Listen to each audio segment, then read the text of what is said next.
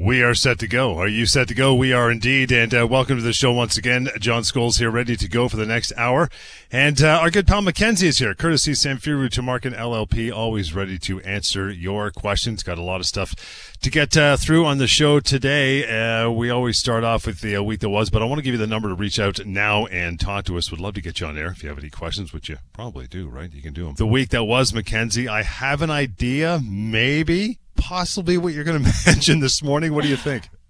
Yeah, I mean, I think it's just been all over the news since his announcement yesterday. But um, I, if you haven't heard already, the Toronto mayor John Tory has resigned um, due to a relationship he had with one of his former staffers during the during the pandemic, and so obviously this this raises a lot of employment law concerns. And I, you know, I want to respect uh, the mayor and, and everyone's privacy here. So I, I just want to talk about workplace relationships in general. It's a good. Yep. Good time to kind of revisit these issues and kind of rehash what uh, what what is and is not appropriate in, in a workplace uh, and, and, in terms of workplace relationships. So I want to start off by saying, you know, there's nothing illegal about a consensual workplace relationship. So there's no statute that prohibits it. There's no um, there's nothing that is illegal about these things, but and and typically it's it's not an issue when um, when that relationship is between employees who are on the same level and and it has no impact on on the workplace itself. The concerns arise when there's a power imbalance between the employee the employees who are in the relationship. Um, for example, when it's between a, a boss and a subordinate, um, but and those concerns are really about preferential treatment or breaches of privacy or confidentiality obligations. So it's really important that we um, that employers kind of uh, get ahead of these things. Um, and and so I wanted to kind of talk about what employers should do about office romances. And so the the main um, concern is uh, is employers really need to make sure that they are communicating to their workforce, to their employees, what their expectations are of uh, of employees uh, when these workplace relationships arise. And so, the main way and the the most important way to communicate that is by having clear and well drafted uh, workplace romance policies that set out what is expected of employees when they enter into these consensual relationships. Those policies, I mean, it's going to be different and it, it does need to be kind of catered and specific to each um, individual right. workplace, each industry. They're all going to need to be very um, employee, employer specific. But generally speaking, what these policies should address is things like when a relationship should be reported who in the organization should they should uh, these employees should be reporting the, the, their relationship to. Um, it should address how conflicts or perceived conflicts of interest, perhaps, how those uh, conflicts will be addressed and managed within the organization. Um, it might involve perhaps having a prohibition on direct reports um, having those relationships. So if that relationship does evolve between direct reports, someone who, uh, where there is that power imbalance, perhaps the policy has some sort of procedure in place that would um, either reorganize or, or redistribute the employees to another reporting relationship. Um, yeah, it's, it it's it's just it's interesting there that you mentioned this. Can they? I know you want to continue on with your point. Yeah. Can, can can it just be outright banned?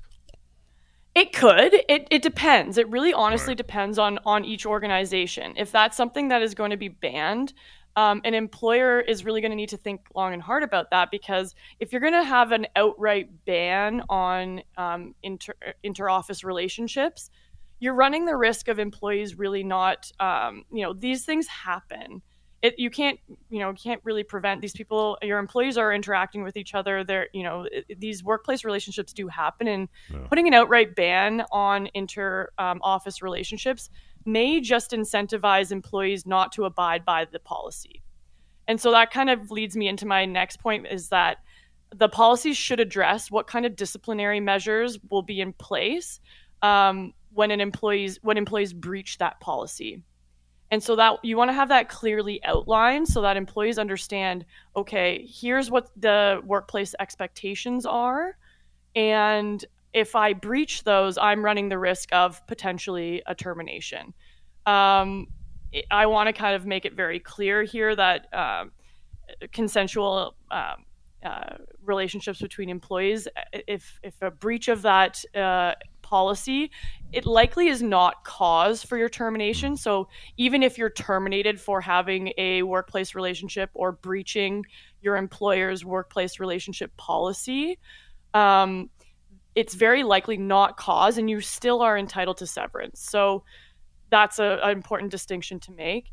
I think it's also really important to note here that these um, these workplace policies that employers should, if you don't have one in place, you should certainly um, be putting one of these in place to kind of get ahead of what uh, what the expectations are for workplace relationships. But they don't apply to non-consensual workplace sexual advances or what what what is um, sexual harassment in the workplace. And so uh, these policies, uh, there there's a zero tolerance for sexual harassment in the workplace, and every employer in Ontario has a legal obligation to to provide a workplace that's free from sexual harassment.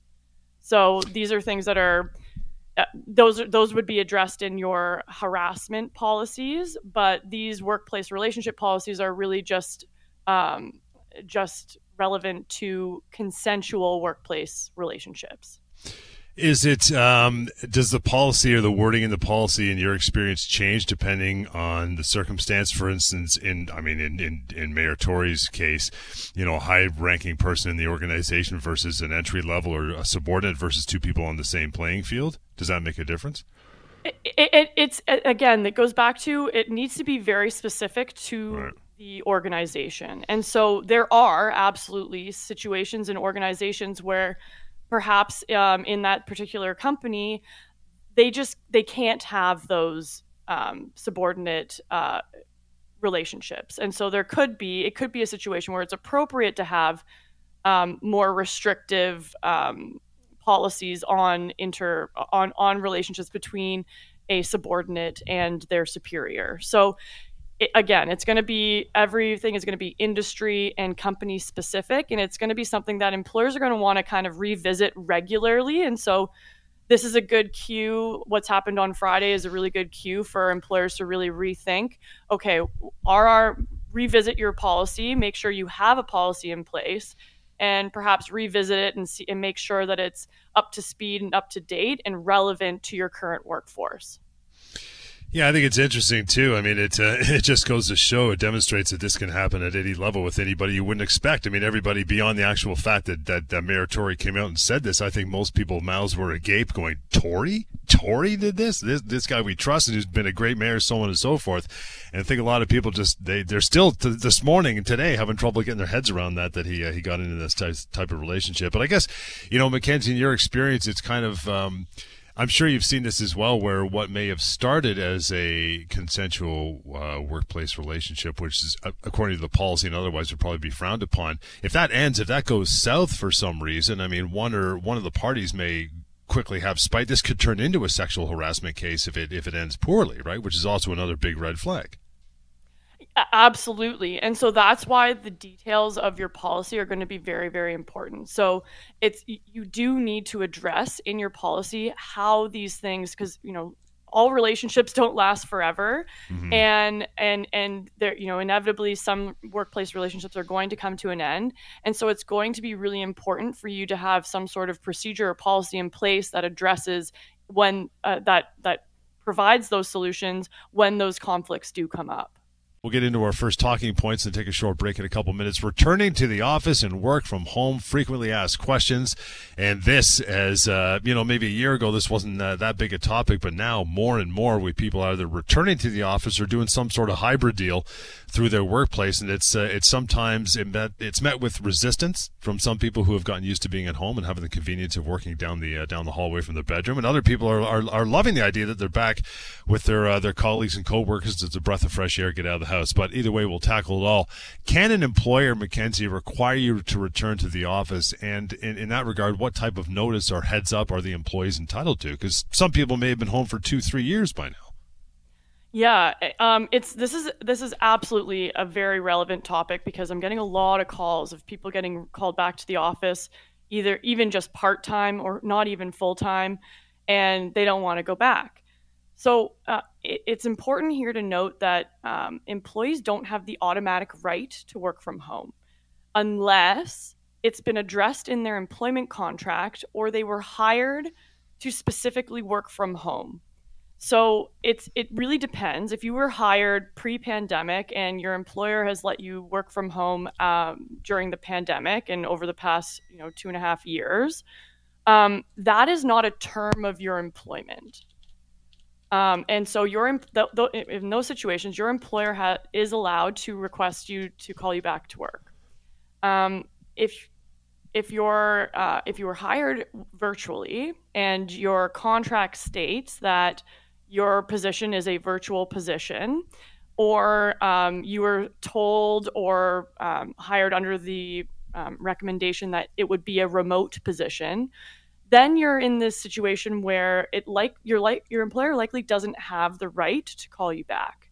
So it's going to be situation specific.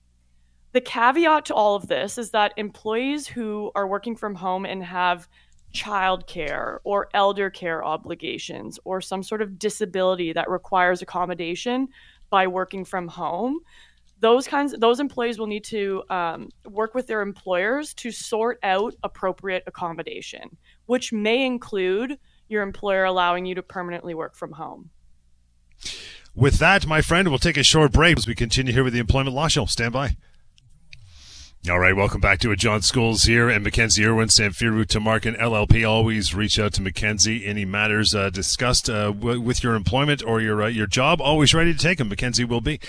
Yeah, I mean, obviously, I'm I'm I'm not involved. I have no direct knowledge with with exactly what's going on uh, mm-hmm. in terms of of uh, the mayor or what policies were applicable to the mayor's employment, and so I don't have any direct knowledge of that. But uh, it, it, may be the case where um, that workplace policy does require you to resign. I don't know if it's it's a po- if it's required by the policy or if it's a personal decision that he's made, but yeah. um, ultimately we can just all I can do is speculate. But in, in generally speaking, if that policy, it depends. If that workplace policy does require you to step down from your position when you've breached the policy um, that's something that you've agreed to as a term of your employment and, and something that you're, you have to work through with your employer. Yeah, I'm sure more of this will uh, unfold in the next uh, few weeks and months for sure. Uh, this probably will not be the last time we're talking about this particular topic, as it's uh, rest close to home for sure with our own mayor. But talking about uh, heading back to work from that uh, extended break, possibly you were in the workplace setting uh, from the outs from the outset. Now you're been asked to go back from home and go back to the workplace, or maybe you started your job as you said earlier, Mackenzie, online or at least working from home and never had to set foot in the office. Um, there was a uh, time theft case you, you were uh, about to talk about that came out in the Financial Post. What uh, what what are the details of that basically? Yeah, so there's there's a it's a BC case, and um, it's it's an example where the employer has has really um, crossed their T's and dotted their I's and and made sure that they had everything properly documented in order to successfully terminate an employee for cause. So what happened here is the employee was a I, I believe she was a CPA, and they were uh, they were working from home. Um, they were in their in her employment, they were uh, using a time tracking software that was mm-hmm. able to track when an employee had certain files open and for how long, and what data entries they they had completed during that time. And so this particular employee um, was submitting timesheets stating that they had done work on a file for a particular number of hours um, and the employer had paid them for that those hours.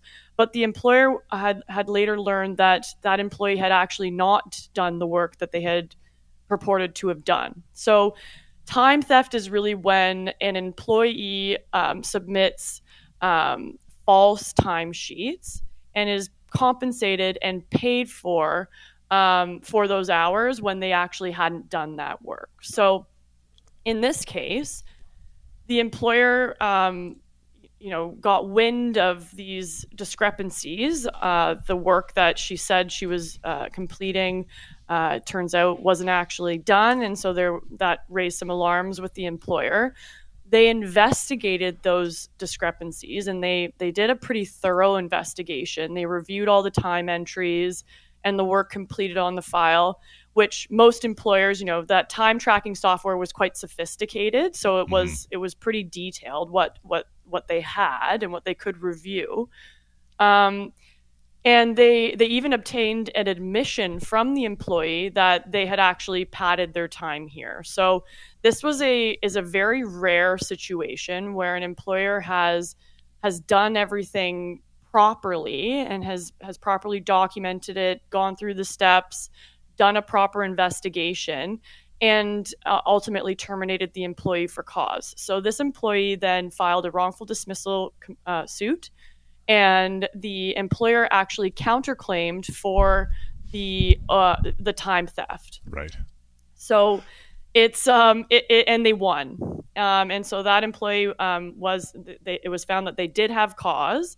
And it was found that um, that that the employee did have to pay back um, the hours that she was paid that she she had uh, not actually worked. So it's a really it's it's a, a pretty important employment law case right now. It's it's very um, it's it's very popular. It's very commonly discussed among employment mm-hmm. lawyers right now, and it's it really speaks to um, the importance of having you know regular check-ins with your employees who are working from home in order to manage um, their productivity and, and, keep on top of and, and keep their employees accountable. It, the case does not mean that employers can terminate employees for cause for you know making the odd per, uh, personal phone call or or um, browsing the internet during their working hours. Um, it, it is it doesn't mean that employees employers can uh, terminate their employees for cause for slacking off, for example. Um, that's especially true without any progressive discipline or documented warning. So it's kind of a, one of those rare cases where where this is where the employer has been able to to successfully argue that the termination was for just cause. Um, I think it's important here to kind of note like there was the the use of the time tracking softwares. Yes. That is something that was really key in this employer's uh, successful arguing uh, uh, of just cause.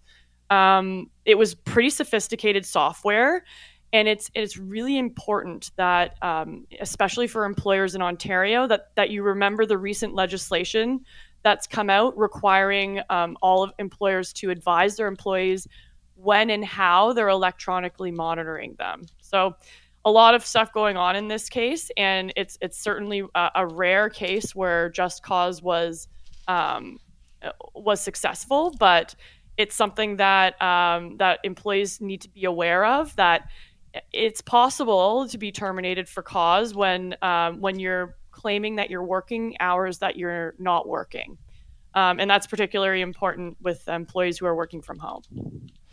Yeah, you know the way you describe that uh, that software. I mean, is there um, what am I trying to say? Is it, it's pretty robust? Is there going to be an argument going forward with people saying how can you be such you know Big Brother software? I mean, knowing exactly how long and what files you've opened, so on and so forth. I mean, they won this case. I get that the the employer did, but would some consider that too much of an oversee?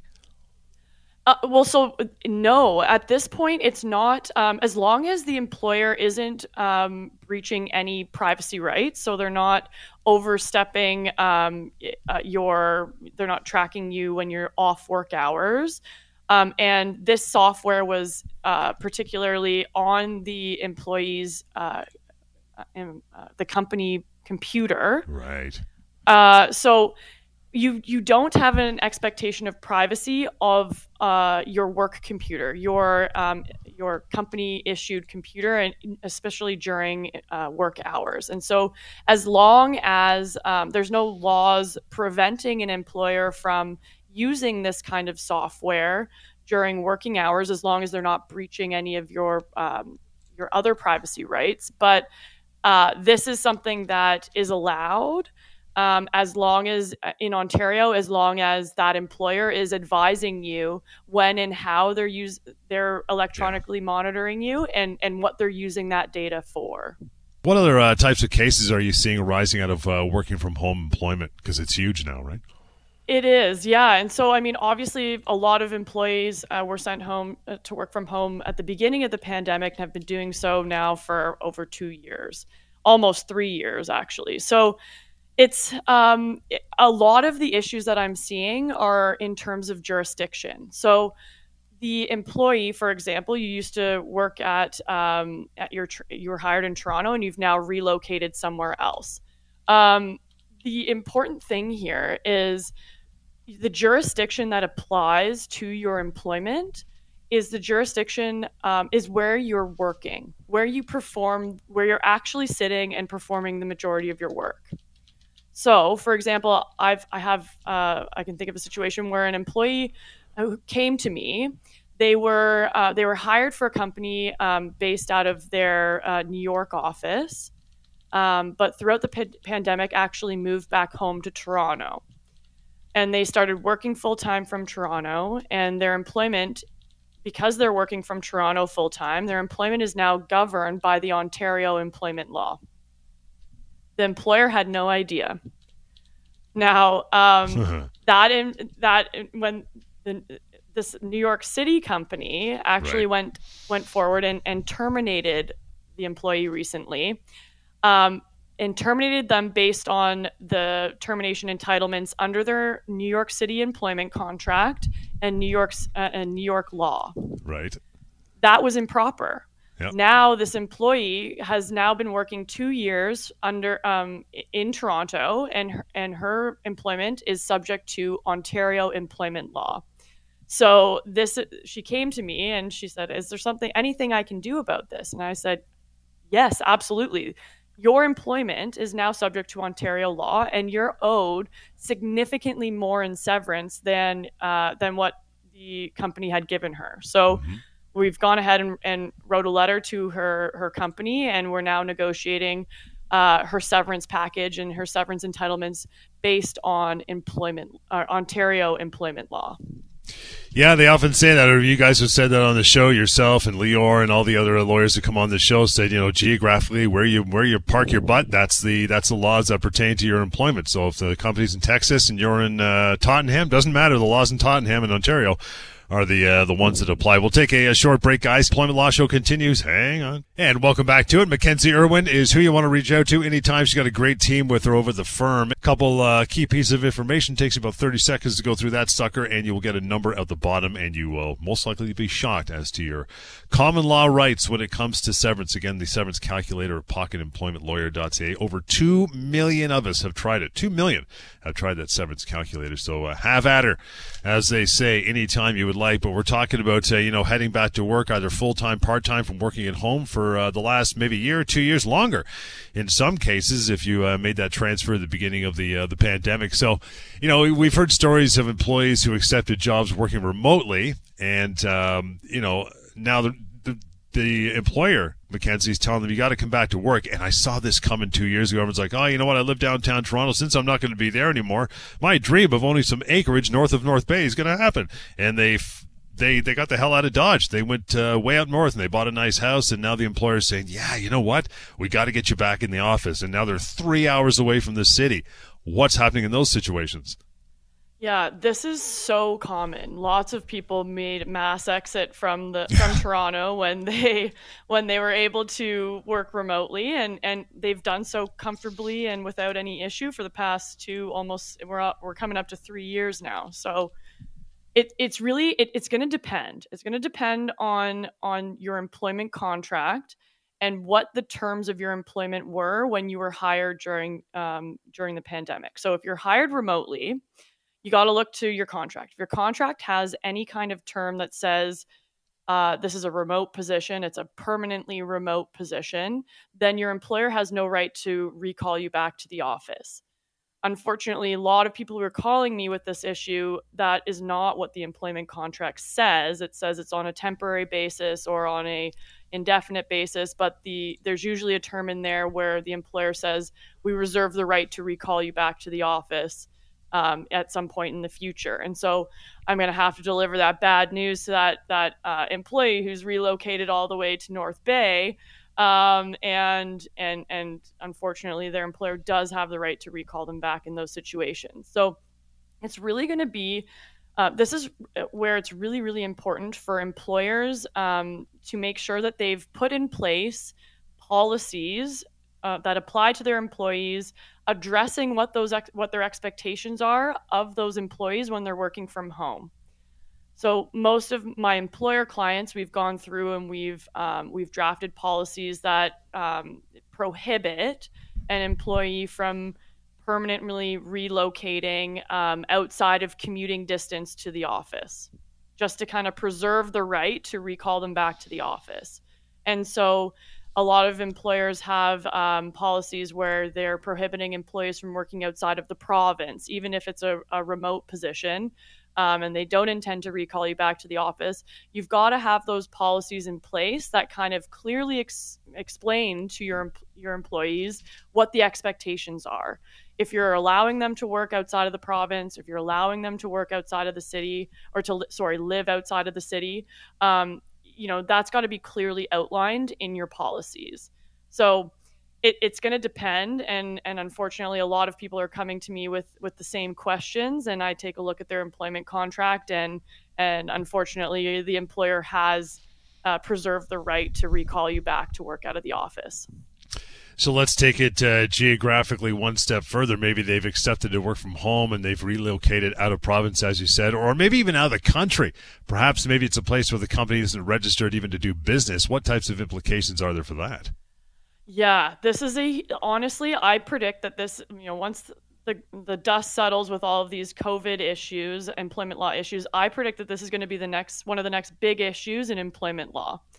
Um, if your if your employ if your employer doesn't have a policy in place outlining what the boundaries are, what you are and are are not allowed to do, where you are and are not allowed to live and work, um, then the employer is going to run into a lot of issues with this. Um, it's important that you know throughout the pandemic, lots of people have moved around, and um, employers have not necessarily kept track of exactly where their employees are. So it, this may this be a fair warning to employers. It's very important that you track down and you make sure that you know where your employees who are working remotely where they are and where they're per- performing the majority of that work. Similar to what I was uh, speaking about earlier, um, if your employee has moved to a different jurisdiction, their employment is subject to that uh, the laws of that new jurisdiction. So if you've moved from the US to Canada, you're now you're or to Ontario, your employment is now subject to much much um, uh, more. I mean, the the laws of the employment laws of Ontario are much mm-hmm. more employee friendly than right. the employ than those of New York, New York or um, California, for example. So it's really really important that you track down where your employees are you put those policies in place and you make it very clear to and clearly communicated to your employees where they are and are not allowed to to be working. So there's going to be a lot of tax implications of having your employees working in different provinces and in different countries. And this is going to be um, a really big issue with employers because uh, those companies are going to be in hot water when the CRA or whatever tax authorities in, in the particular country start cracking down on remote work arrangements and taxes that are owed on that work being performed in their jurisdiction. Yeah, yeah. I personally know someone who decided to uh, just, you know, recently, actually, within uh, the last year, just had enough of this. You know, was already working remotely and decided to uh, just pack up the uh, the tents and went to the Amalfi Coast to live in Italy. I'm like, really? The thing is, they own the company, so they can do whatever the hell they want. I'm like, man, right. I'm still jealous. Like, oh yeah, gee, I can look outside and I can have winter, or I can be in the Amalfi Coast in Italy. good move. But uh, the owner, so the owner can do whatever the heck he likes. But uh, what about uh, situations where the work from home employee may request, say, a temporary work out of country for family reasons? Maybe they got a sick relative overseas and they got to continue work, and the employer says, "No, we're not going to let that happen." Is there recourse? So uh, there are statutory leaves. Um, so leaves that are protected under the Employment Standards Act, for example, compassionate care leave, that employers have to grant employees no matter what. Um, there will be, you know, there might be some sort of documentation that the employee does need to provide in order to substantiate that leave. But in, in terms of the statutorily protected leaves, those the, uh, the employer must grant those no matter what. Now, anything above and beyond the minimum statutory uh, protected leaves, that's something that's going to have to be addressed by the employer, um, hopefully in one of the company's policies. So, if you're an employer that's willing to grant um, permission above and beyond the statutory minimums, it should be clearly outlined in a policy. You should be communicating to your employees how they go about applying for and requesting those leaves what time limits there are on those leaves. But um, if you're if you're granting permission for those leaves, um, you're going to need to be very clear with your employees um, that it's not an indefinite leave. You don't have uh, you're not give, granting them a right to work indefinitely from a new country or overseas, um, and you're going to want to provide a clear end date it's something if there is no policy it's something that can be negotiated between an employee and the employer. And certainly i would encourage employers to um, to work with their employees to kind of uh, make sure that they're supporting their employees during um, during these difficult times when they're caring for a sick parent.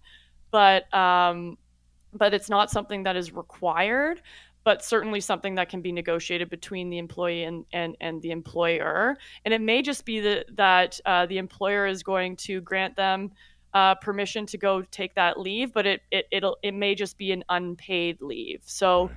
there's lots of options here, but it's certainly something that um, employers shouldn't just say uh, outright say no to. Uh, they must grant the statutory minimum. Um, and perhaps it's something that's worthwhile exploring if you're going to grant them something above and beyond that. One more short break. We return with more of the Employment Law Show. Hang on. And we're uh, we're back at it. Thank you for joining us here on the show today. And for the past hour, we've been talking about the uh, the dichotomy, the intricacies of working from home since the pandemic, possibly going back and forth, maybe hybrid, maybe not. Maybe you got to go back into the office. The employer's saying, "All right, dinner bell, let's go. Everybody back in the office. Put a tie back on. We've had enough of this business." But does it all work so smoothly? We're not sure. So, uh, you know, what types of valid reasons, Mackenzie, might employees have for refusing to return to work? And I mean, for vice versa, for that matter, what might be some valid and acceptable reasons employers have to require in person work, getting them back? Yeah. So, in terms of uh, from the employee's perspective, um, there are absolutely some valid reasons for um, for not returning to work, but you it really need requires um, you to kind of work with your employer. So, as I've been kind of talking about throughout the this the segment this morning is um, if your employer is re- recalling you back to work, whether or not they have that right to recall you back to work will depend on uh, the terms of your employment. So, the language in your employment contract, if you were hired remotely and your position is remote, then your employer may not have the right to call you back. But if you had been transitioned to remote working um, throughout the, the onset of the pandemic, then your employer absolutely has the right to recall you back to work. Now, when in that situation, uh, there are some instances where an employee may have a legitimate reason not to return to work and that's when you have um, that employee has some sort of um, either a, uh, a human rights um, issue that needs to be accommodated, and uh, the you know the accommodation includes allowing the employee to work from home permanently, and so situation uh, some examples might be if you have um, child care obligations or um, you're caring for a family member or uh, an elderly um, family member at home. That requires you to be working from home um, um, 100% of the time. It could be that you have some sort of disability, um, an anxiety disorder, some sort of disability that um, the accommodation uh, could be allowing you to work permanently from home. In those instances, it's really important that you're communicate that the employee is communicating with their employer what those obligations are, what those human rights um, issues are. Um, you need to communicate that to your employer, and then you, you need to work with your employer uh, to come up with some form of accommodation that um, that works for both parties. Um, it doesn't require your employer to um, to perfectly accommodate you or to to allow you to work from home 100% of the time. It, it's really a um, uh, an exercise where the employee and the employer needs to kind of work together to explore what possible accommodations um, are available. Now, on the flip side, with right. employers, what reasons would an employer have to require people to to work in person um, and it and it really depends on the industry i mean uh, if you're uh, let's say for example there are some uh, some companies that deal with very sensitive personal data um, that having that sensitive personal data having an employee interact with that data at home where the employer may not have um, uh, there may you know there may be some sort of security breach issues or or liabilities that employer will have a very legitimate reason to require the employees to return to the office so that they can minimize the risk of any security breaches from home offices there's lots going on and there's lots of reasons why an employer would require an employee to come back to work but ultimately mm-hmm. you got to look to the um, to the employment contract and to the terms on which the employee was hired Let's uh, let's let's take it uh, another step further. Then, what obligations do employers have for providing home office equipment for employees? I mean, not just computers. I mean, my wife goes back and forth, and she brings her laptop, you know, to and from. But uh, I mean, let's talk about chairs, desks, uh, cybersecurity, as you just mentioned, home networks, paying for the internet. I mean, you're not going to sit on the floor in the corner like some university student. You're going to want to have a proper workplace, right? So, I mean, can all these work-related expenses that are now being covered personally by some employees, can they throw them back at the employer if they're working from home? This is a question that I'm getting asked all the time. Um, and and it's really uh, there's a it's a there's a really really important distinction to be made here. So mm-hmm. um, the distinction is between employees who are hired to work remotely from the outset of their employment um, versus those employees who are hired to work in an office and then the employer chose to move them to working remotely. So if you've been hired to work remotely from the outset your the employer has has made an offer to you an offer of employment and that offer may you know in that offer they may say here's what we are willing to supply and here's what we're not willing to supply. Um, and then that employee has to make the choice whether to accept that employment on those terms and incur the cost of things that that they need to buy to do their job um, or they could not accept those terms. But in those situations, the employer isn't necessarily on the hook to provide you with those tools to do your job.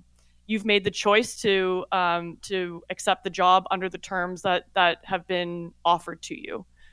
On the flip side of that, when the employer has uh, when you've been hired um, and you are working remotely, your, your employer chooses to switch you to working remotely then the employer is on the hook to supply the employee with the tools that they need to to do the job.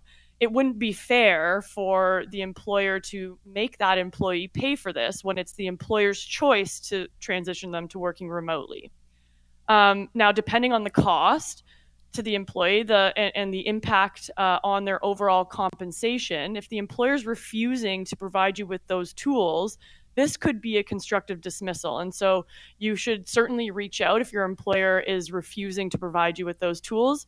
If you've been hired to work in an office and your employer chose to make you work from home. Um, I think yeah, and, and just as a as a caveat, one last thing is that there, you know, there the accommodation there if there's a human rights accommodation that's needed, for example, if the employee has a physical limitation requiring um, some sign of some particular chair or desk. Those are situations where the employer no matter how the employee was hired may need to provide those accommodations. And with that we are done. Excellent stuff. Thank you for listening and we'll catch you next time on the employment law show